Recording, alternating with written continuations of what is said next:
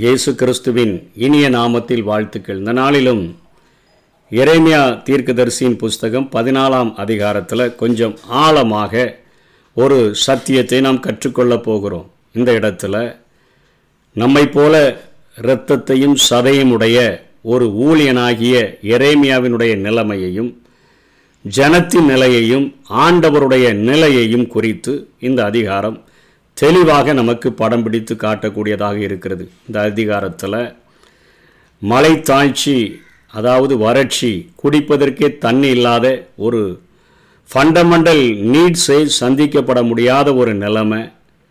மனிதர்கள் மிருகங்கள் எல்லாம் தண்ணீர் இல்லாமல் வாடுகிற நிலைமை. விவசாயம் அழிந்து போகின்ற ஒரு போன நிலைமை.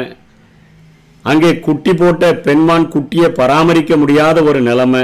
காட்டு கழுதைகளெல்லாம் காற்றை உட்கொண்டு அவைகளினுடைய கண்கள் பூத்து போகிற ஒரு மிகப்பெரிய கொடுமையை நாம் இந்த அதிகாரத்தில் பார்க்கிறோம். பஞ்சம் பட்டயம் வறுமை இப்படிப்பட்ட சூழ்நிலைகளின் மத்தியில் நம்மை போல மாம்சத்தையும் இரத்தத்தையும் உடைய அங்கே எரேமியா அவர் ஏழாம் வசனத்தில் ஜெபிக்கிறதை பார்க்கிறோம். அழகாக கதறி கண்ணீரோடு கூட ஜெபிக்கிறார். எங்களுடைய அக்கிரமங்கள் எங்களுக்கு சா விரோதமாய் சாட்சியிட்டாலும் எங்கள் செயல்களில் மிகுதியாய் இருந்தாலும் நாங்கள் உமக்கு விரோதமாக பாவம் செய்ததெல்லாம் உண்மைதான். நீர் இஸ்ரவேலரின் நம்பிக்கை அல்லவா? ஆபத்து காலத்தில் எத்தனையோ நேரம் ரட்சித்திருக்கிறீங்களே நீங்கள் எங்கள் ரட்சகர் அல்லவா? நீர் எங்களுக்கு சொந்தமானவர் அல்லவா? ஆனால் பரதேசியை போல வழிபோக்கனை போல எங்கள் வாழ்க்கையில் செயல்படுகிறீரே. என்று சொல்லி நீர் விடாய்த்து போன புருஷனை போல ரட்சிக்க முடியாத பராக்கிரமசாலியைப் போல நீர் இருக்கிறீரோ? நீர் எங்கள் நடுவில் இருக்கிறவராமே. உம்முடைய நாமம் எங்களுக்கு தரிப்பிக்கப்பட்டிருக்கிறதே.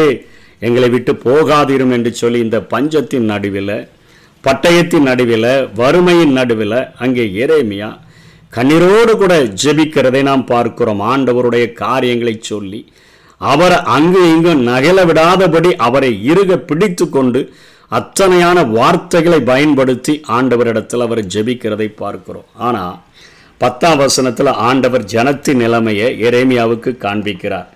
அவர்கள் தங்கள் கால்களை அடக்கி கொள்ளாமல் அலைய விரும்புகிறார்கள். தீர்க்கதரிசிகள் தீர்க்க தரிசனம் கள்ள தீர்க்க தரிசனம் சொல்கிறாங்க ஆசாரியர்கள் எல்லாம் அவங்க போக்கில் அவர்கள் நடந்து கொண்டு இருக்கிறார்களே எரேமியாவை. இந்த வறட்சியை விட பாவம் கொடுமையானது எரேமியாவே. இந்த பஞ்சத்தை விட பட்டயத்தை விட வறுமையை விட தரித்திரத்தை விட பாவமானது கொடுமையானது. பாவத்தின் சம்பளம் அது மரணம் அல்லவா? இந்த பாவத்தில் மக்கள் ஒரு புற்றுநோயை போல இருக்கிற பாவத்தில் தொடர்ந்து நீடிச்சாங்கன்னு சொன்னால் அவங்க நித்திய நரகத்துக்கு நேராக சென்று விடுவார்கள் அல்லவா? மனிதனுடைய சரீரத்துக்கும் ஆத்மாவுக்கும் அழிவில்லையே. அவர்கள் நித்திய தண்டனை இல்லைன்னா நித்திய ராஜ்யத்துக்குள்ளே வரணுமே. அதனால் அவர்கள் மனம் திரும்புகிறதற்காக இந்த வறட்சிகள் இந்த பஞ்சம் இந்த பட்டயம் இந்த நாச மோசங்கள் எல்லாம் அவர்களுக்கு நேராக வந்தபோதிலும் கூட இன்னும் அவர்கள் பாவத்தில் உறுதியாய் நிற்கிறார்களே நீ அவர்களுக்காக ஜெபிக்க வேண்டாம் மன்றாட வேண்டாம் என்று சொல்லி ஆண்டவர் அங்கே தன்னுடைய காரியத்தை வெளிப்படுத்துகிறதை பார்க்கிறோம். இந்த அதிகாரத்தோடு கூட சேர்த்து மூன்றாவது முறையாக ஆண்டவர் அங்கே எச்சரிக்கிறார். நீ இந்த ஜனத்துக்கு நன்மை உண்டாக விண்ணப்பம் பண்ண வேண்டாம் அவர்கள் உபவாசித்தாலும் நான் அவர்கள் விண்ணப்பத்தை கேட்பதில்லை அவர்கள் தகன பலியையும் காணிக்கையும் செலுத்தினாலும் நான் அவர்கள் மேலே பிரியமாயிருப்பதில்லை பட்டயத்தினாலும் பஞ்சத்தினாலும் கொள்ளை நோயினாலும் நான் அவர்களை நிர்மூலமாக்குவேன் என்று இங்கே ஆண்டவர் பதில் உரைக்கிறதை பார்க்கிறோம். ஆனால் ஆண்டவர் தன்னுடைய நிலைமையை இப்படிப்பட்ட காரியங்களை அனுமதிக்கும் போது அவர் சொல்லுகிறார் பதினேழாம் வசனத்தில் என் ஜன கண்களிலிருந்து இரவும் பகலும் ஓயாமல் கண்ணீர் ஓடிக்கொண்டிருக்கும் என் ஜனம் என்கிற குமாரத்தியாகிய கன்னிகை மகா வேதனையுள்ள அடியினாலும் கொடிய காயத்தினாலும் சேதப்பட்டிருக்கிறா. நான் வெளியே போனா பட்டயம் கொல்லப்பட்டு கிடக்கிறாங்க. நகரத்தில் வந்தால் பஞ்சத்தில் வருந்துகிறாங்க. இவைகளெல்லாம் பார்க்கும் பொழுது இரவும் பகலும் ஓயாம என் கண்களில் கண்ணீர் ஓடிக்கொண்டு தான் இருக்குது. ஆனாலும் இவைகள் எல்லாவற்றை பார்க்கிலும் பாவம் கொடியான கொடியதானது.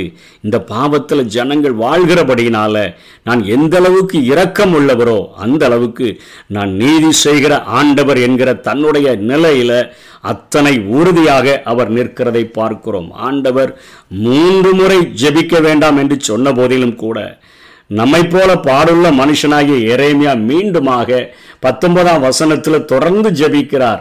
யூதாவை முற்றிலும் வெறுத்தீரோ சியோன் உம்முடைய ஆத்மாவுக்கு அரோசிகமாயிற்றோ அதாவது அது உமக்கு வெறுப்பாயிற்றோ ஆரோக்கியம் அடையக்கூடாதபடி எங்களை அடிக்கிறீங்களே.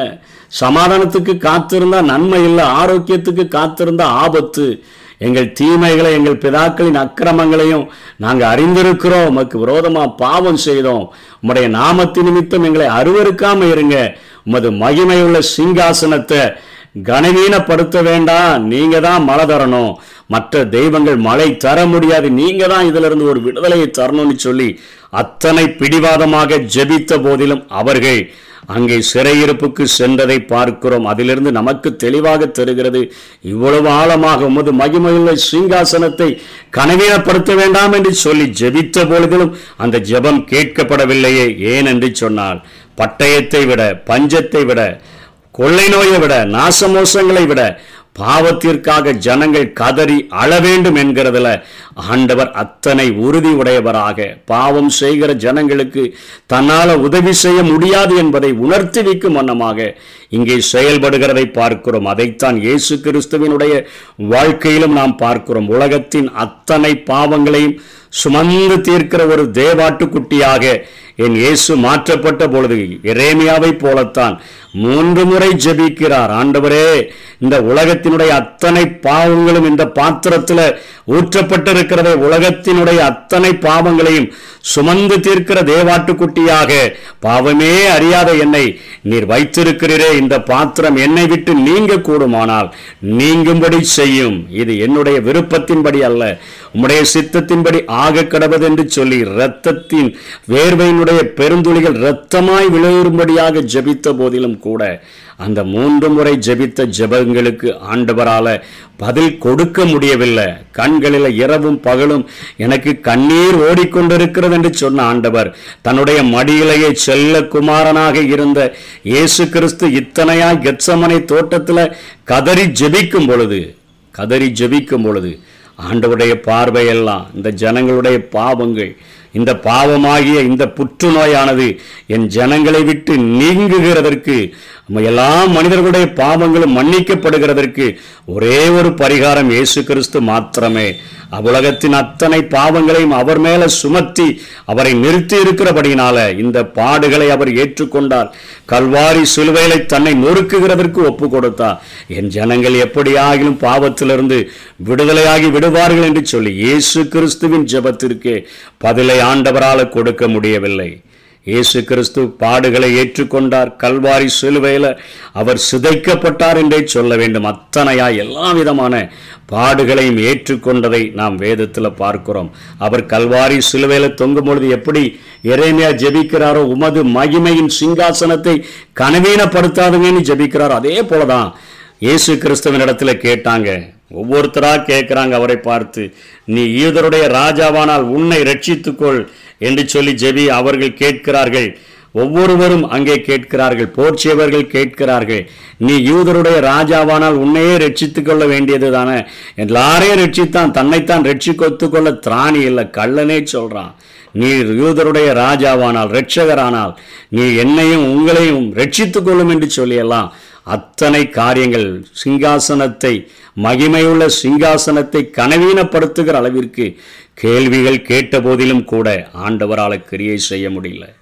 பேதுரு பட்டயத்தை எடுத்து காதை வெட்டின போது கூட இயேசு சொல்லுகிறார் என்னால் முடியும். நான் வேண்டிக் கொண்டால் இத்தனை லேகியோனுக்கு அதிகமான தூதர்கள் ஆண்டவர் கட்டளையிடக்கூடும். ஆனாலும் கூட இந்த பாவம் கொடுமையானது பட்டயத்தை விட கொடுமையானது வறுமையை விட கொடுமையானது கொள்ளை நோயை விட கொடுமையானது. இது நீக்கப்பட வேண்டும். என் ஜனங்கள் மத்தியிலிருந்து இது நீக்கப்பட்டாதான் அவங்க நித்திய ராஜ்யத்திற்குள்ளே வர முடியும். என்னுடைய இரத்தத்தினால அவர்கள் பாவங்கள் கழுவப்பட்டு முற்றிலும் சுத்திகரிக்கப்பட்டு அவர்கள் நித்திய நித்திய காலமாக எங்களோடு கூட பிதாவோடும் குமாரனோடும் பரிசுத்த ஆவியானவரோடு கூட அவர்கள் வாழ முடியும். ஆகவே இந்த காரியங்களுக்கு என் பிதா செவி கொடுக்காவிட்டாலும் நான் அவருடைய சித்தத்திற்கு ஒப்பு கொடுத்திருக்கிறேன் என்று சொல்லி ஒப்பு கொடுத்த காரியத்தை பார்க்கிறோம்.